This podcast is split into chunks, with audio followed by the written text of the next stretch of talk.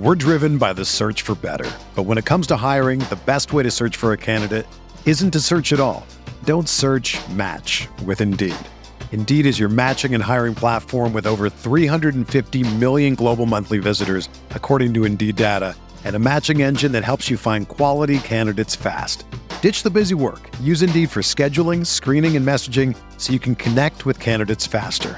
Leveraging over 140 million qualifications and preferences every day, Indeed's matching engine is constantly learning from your preferences, so the more you use Indeed, the better it gets. Join more than 3.5 million businesses worldwide that use Indeed to hire great talent fast. And listeners of this show will get a $75 sponsored job credit to get your jobs more visibility at Indeed.com slash BlueWire. Just go to Indeed.com slash BlueWire right now and support our show by saying that you heard about Indeed on this podcast. That's Indeed.com slash BlueWire. Terms and conditions apply. Need to hire? You need Indeed. We're visiting the state of Pennsylvania as we talk Steelers and Eagles projections on RotoViz Radio. What's up, Roto Viz?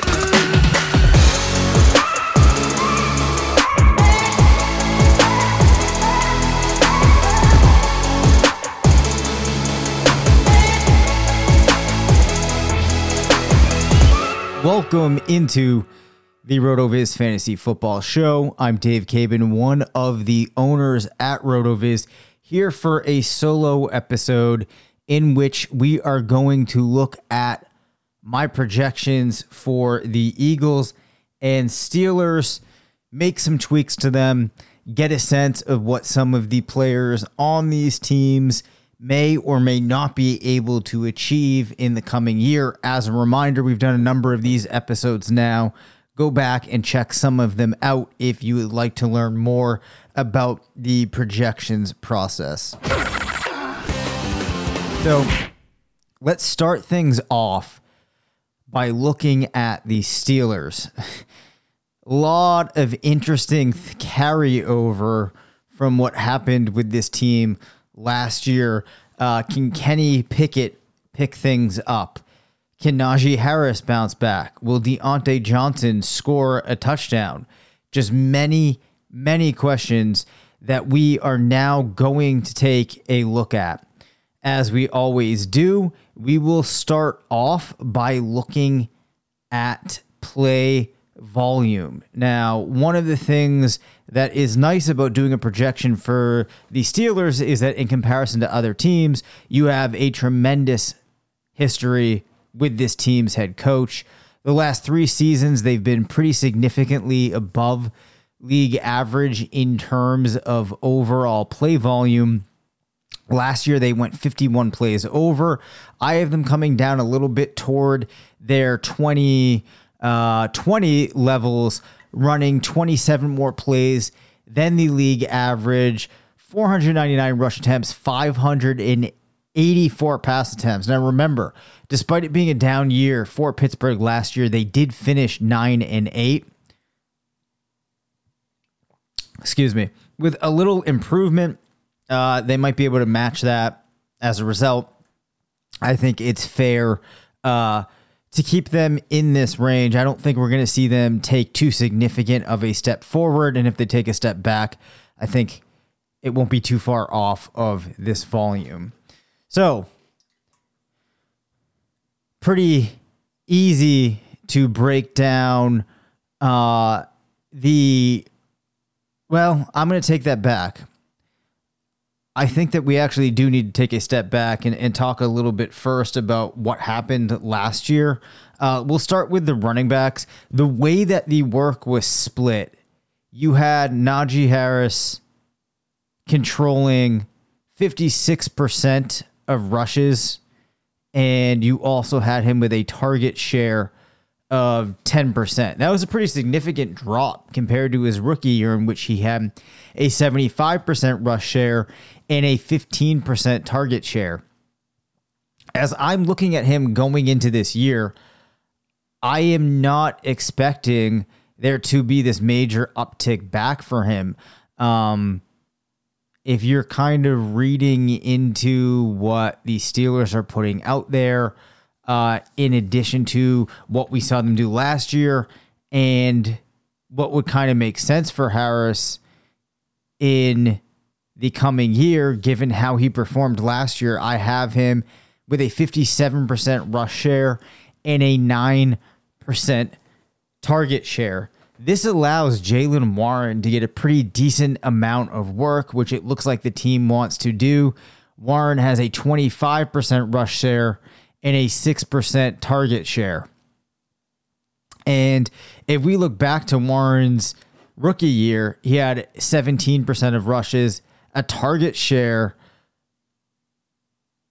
that was nothing major, uh, but at the same time, he did see. Actually, no, I take that back. I would say for his rookie year, 33 targets is actually pretty significant. That was a target share of 6%, uh, caught 85% of those passes, also averaged 4.9 yards per carry on his 77 rushes. If you contrast that with Harris, he only recorded uh, 3.8 yards per carry. Did catch 77% of his passes. Uh, also found the end zone seven times. Uh, but that was on 272 rushing attempts. I think this is one of those reasons that the team is going to be interested in getting more and more involved. If we don't make any tweaks and we just leave things as they are, you do have Harris still finishing as the RB 13.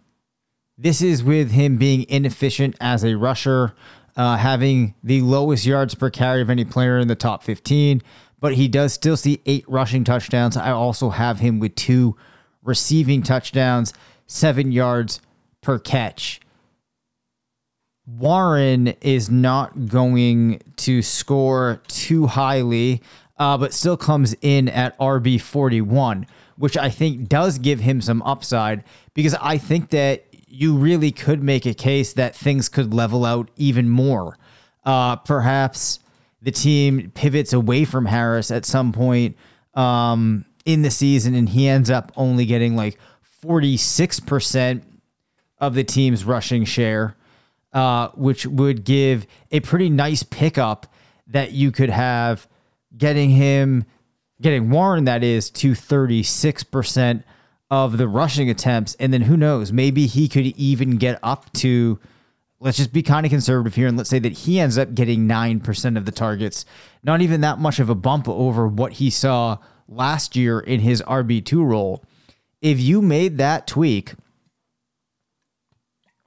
you would have Warren finishing somewhere probably around 31, definitely beating his ADP, making him a pretty useful player. Now, on the flip side of that, what if things do work out better for Harris than I'm expecting? Uh, and we say that he ends up with maybe a 65% rushing share. We'll leave the targets flat.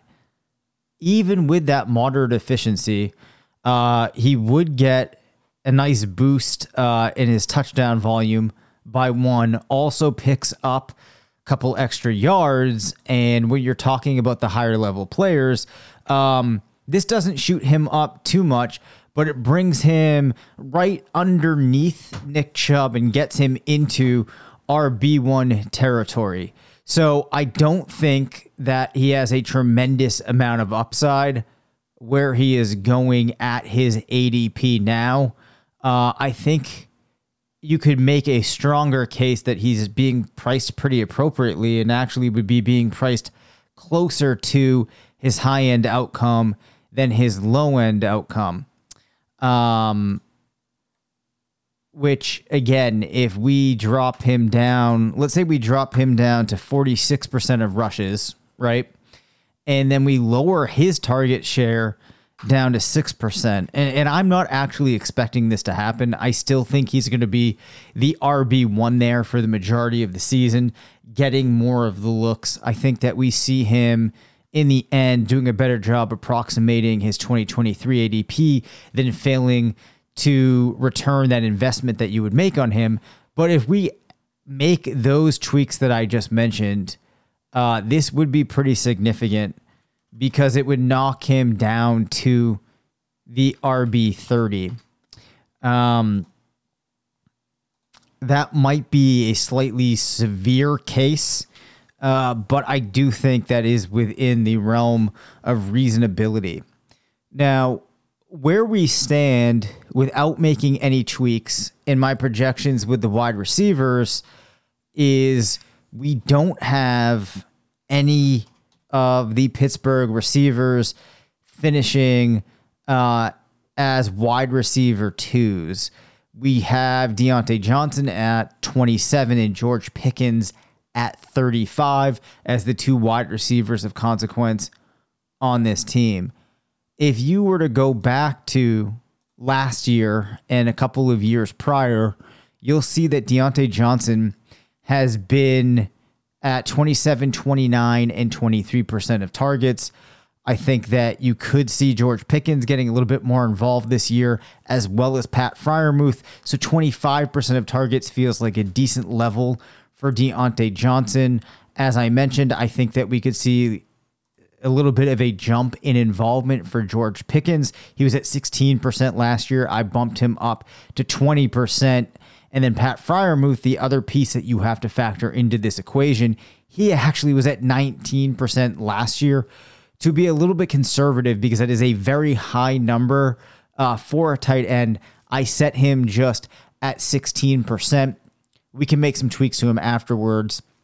Um, but he comes in at wide receiver, excuse me, tight end nine with that share.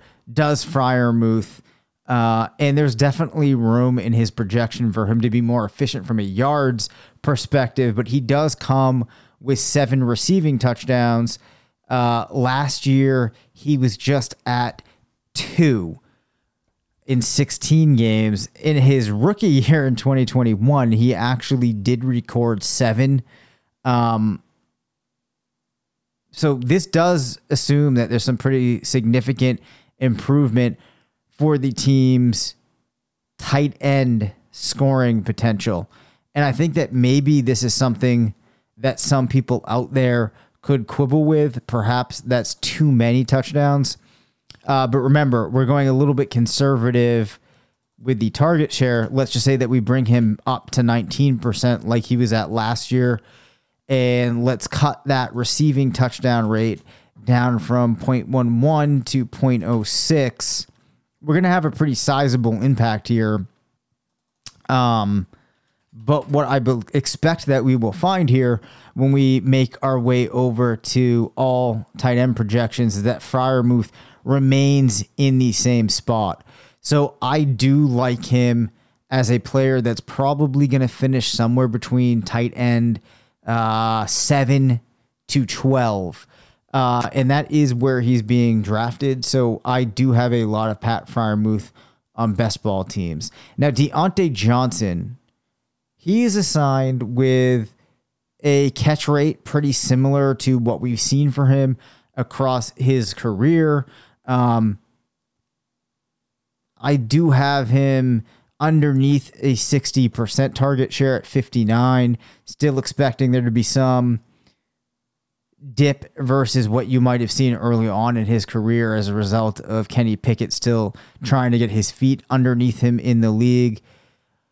In the first three years of Johnson's career, career he was at a touchdown rate of seven or eight percent. I have him going back to that. That gives him six touchdowns. Really expecting that last year was a bit of an outlier.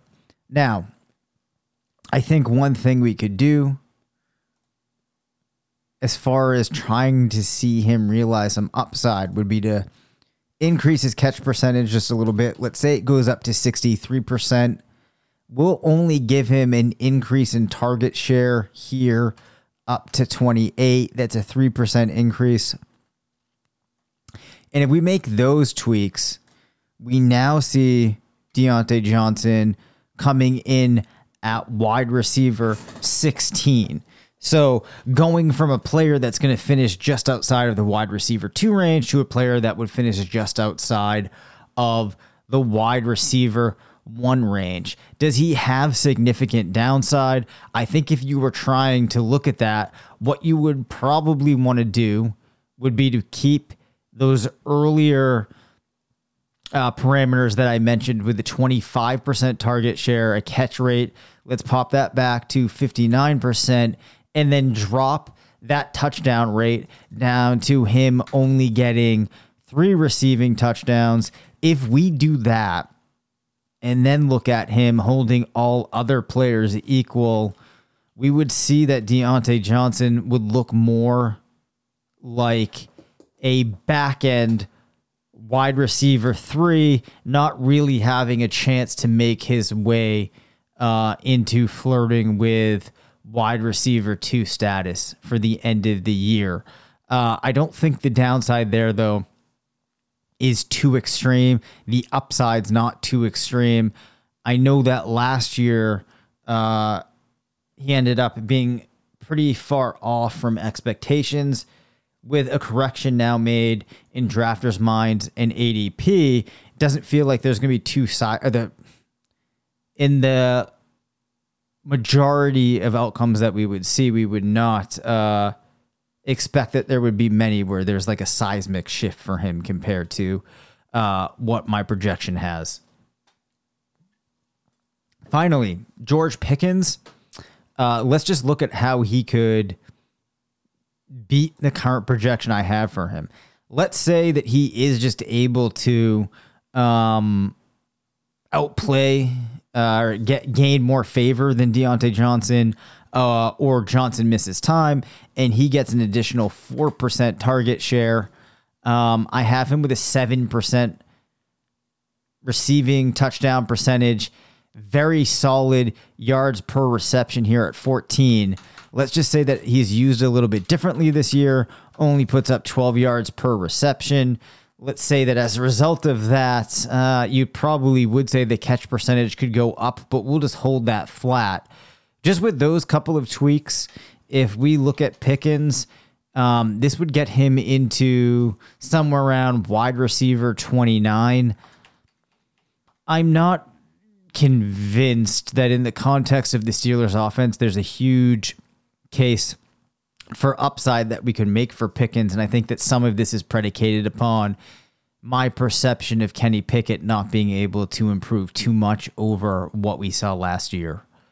So that's kind of the roundup on the Steelers, a team that used to be one of the more exciting stops in the fantasy landscape.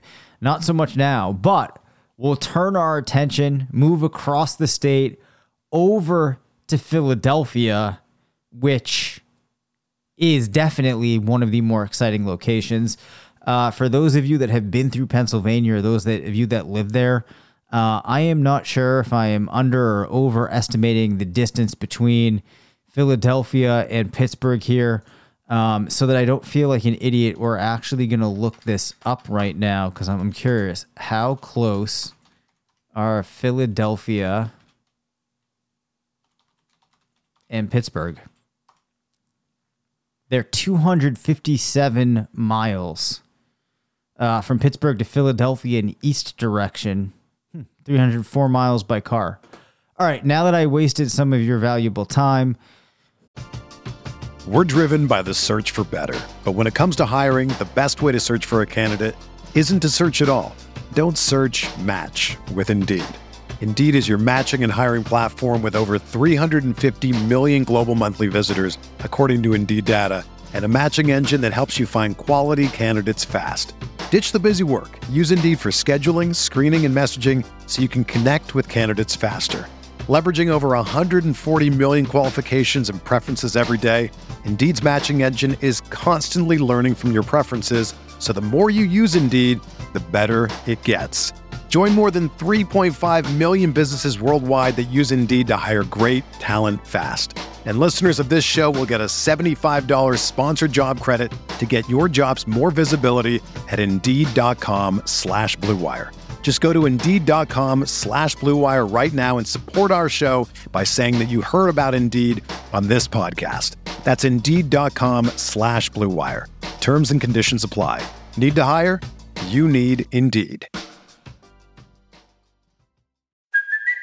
It's Kaley Cuoco for Priceline. Ready to go to your happy place for a happy price? Well, why didn't you say so? Just download the Priceline app right now and save up to 60% on hotels. So, whether it's Cousin Kevin's Kazoo concert in Kansas City, go Kevin, or Becky's Bachelorette Bash in Bermuda, you never have to miss a trip ever again. So, download the Priceline app today. Your savings are waiting.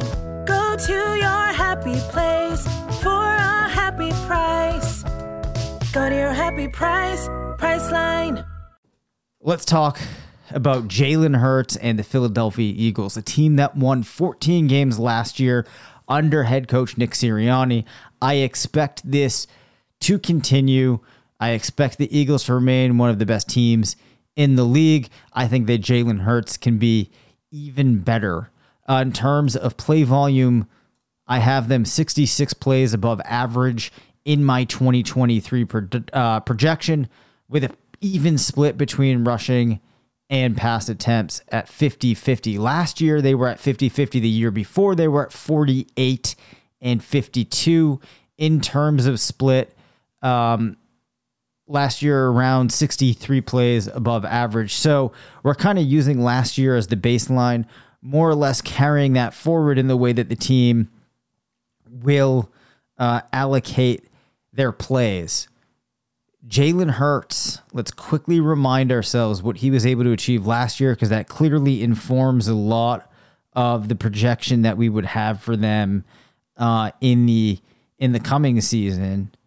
Now, Hurts completed 67% of his passes, 8 yards per attempt, had 22 passing touchdowns, also as a rusher had a ridiculous 8% rushing touchdown rate, found the end zone 13 times. The year before that, he'd found the end zone 10 times. So 13 rushing touchdowns in 15 games in 2022, 10 rushing touchdowns in 15 games in 2021. I have Jalen Hurts going for eight rushing touchdowns this year. A little bit of a step back, but where we see a pickup is in his passing numbers, completing 68% of passes, also adding a additional seven passing touchdowns. So some of those rushing touchdowns that he and the Eagles had last year making their way into his passing work. Uh, perhaps I'm being overly optimistic on his ability to score as a passer, uh, but I don't think that many people would have an issue with saying that if he fails to do that, perhaps a couple of those touchdowns make their way into the rush category, perhaps offsetting some of those changes that I made. With those numbers, if you look at my overall projections, what you will see is that Jalen Hurts comes in as the QB1 in standard uh, quarterback scoring. Patrick Mahomes would overtake him in a six point league. Uh, but really, it's just hard to undersell um, how solid of a season that Jalen Hurts could have. And uh, in my mind, it's really him, Mahomes, and Josh Allen uh, at the top of the quarterback hierarchy in 2023. So at the running back position, um, with D'Andre Swift and Rashad Penny, uh, Boston Scott still in the fold there. Um, you still have Gainwell there. It's a little bit hard to know in this year how things are going to shake out.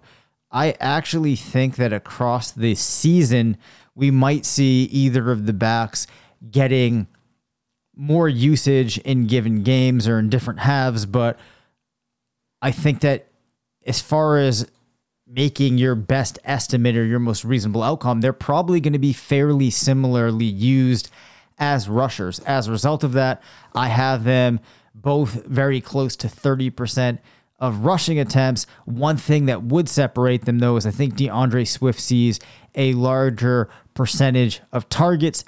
You have both players um, getting five or more rushing touchdowns, but seven going to Penny in my projection, five to Swift, with an offset being that Swift should pick up a couple of touchdowns as a receiver, and get a little bit more work there. So you end up with both of them finishing in a relatively similar area. Uh, D'Andre Swift at 29, Rashad Penny at 37 in terms of rankings. So I guess maybe I shouldn't say that they're very similar, but you naturally have a spot now where there is upside for both of those players, as you could envision scenarios where things shift and Penny could get 20% more of the rushing workload, or Swift could get 20% more. Uh, just to see what that would look like. Let's say that you end up with D'Andre Swift getting 50% of the rushing attempts, and we hold all other assumptions the same. In that scenario, we'd see D'Andre Swift making a jump up to RB13. Similarly, if we instead give that work to Rashad Penny, we'd see him coming in somewhere around the RB 18. So in an upside scenario, it looks pretty similar for them, I think. Um, their downside, I don't think we need to concern ourselves with quite as much given where they're going from an ADP perspective. Uh, if we look at the wide receivers, I'm feeling really good, uh, especially bearing out of my projection about AJ Brown and DeVonta Smith. I think that you would expect AJ Brown to be a top eight wide receiver this year. DeVonta Smith coming in probably somewhere between wide receiver 12 and wide receiver 16 the upside case that you would make for them is one that's essentially just dependent on either player um, going down and that allowing the other to pick up maybe an extra 3% or so of target share. I have AJ Brown at 28%, uh, DeVonta Smith at 26%. So, from a share perspective, it's hard to give them much more. One thing um, that could possibly shake things up for Brown is maybe he gets to like 12 or 13 touchdowns, at which point he could be in contention for the wide receiver one spot. Uh, how much downside do I see for them, given how good the Eagles' offense has been, and that they have um, an outlook where they're essentially running things back? Um, I I really don't see too significant of a downside. Let's say that AJ Brown, for whatever reason, uh, loses 4% of his catch percentage. Let's say it goes down to just around like 13 yards per reception, still a very high total. And let's say he slips from 10 receiving touchdowns and he ends up only getting seven. Uh, in a scenario like that, you'd see AJ Brown moving down to wide receiver 15. So there is some downside. I, would say there's for both of them, just given how high they're being drafted. But um, downside in the kind of mindset of how often you think that they would realize that and how many avenues are there for that to happen. I don't think it's as significant as some other players that you might see. Uh, like in my mind, I think somebody like Keenan Allen, Garrett Wilson probably has more downside. Finally, we should probably talk about Dallas Goedert. Now, I have Dallas Goedert with a target share of 16%. Uh, to refresh our minds, Goedert was pretty involved last year. He actually had a share of 19%. In 2021, he was at 19%. In 2020, he was at 17%. So this could be a little bit too conservative. Uh, but truthfully, I think that regardless of what kind of tweaks you make in that range, you're going to end up with Dallas uh, Goedert being somewhere in that five to seven range, sandwiched in with guys like Kittle, Pitts, uh, and Waller. So, one thing that you could say is how much upside does he have? Uh, we don't have to go through the exercise because given what you see for the couple of players at the top of the tight end spectrum, you're not going to be viewing him. You wouldn't view him very differently, I don't think, even if you realize some of those scenarios we could work through. As far as the downside goes, if you look at uh, the rest of the tight ends in the same spot as him, the downside scenarios are all very similar. So, um, where we land here on Goedert is that he's definitely, in my opinion, in that tier two of tight ends. And I think that in leagues this year, the tier two for tight ends on best ball is pretty important in your just regular old redraft league. I think that uh, there is a little bit of utility in getting your player from the tight end two range if they start to reach the point in a draft where it becomes palatable. Now, we haven't talked too much about redraft leagues yet, but I think that this will be a key piece of that puzzle when we do start to get into that uh, a little bit later in the summer. So there's our rundown on the Eagles and the Steelers. When we catch back up again, excuse me, on our next projection focused episode, we'll be looking. Hey, this is kind of fun. We'll be looking at two more teams from the same state in the Giants and the Jets and maybe I'll even come prepared with the distance separating. Uh, I'll have to think about how we break that down. Um, the distance separating the two teams. Anyway, hope you have a great weekend, and I look forward to talking with you next week. Thank you for listening to the RotoViz Fantasy Football Show. Send us questions at rvffshow at gmail.com. Follow us on Twitter at DaveCabanFF and at CPatrickNFL. Leave us a voicemail at 978 615 9214 and make sure to rate, review, and subscribe.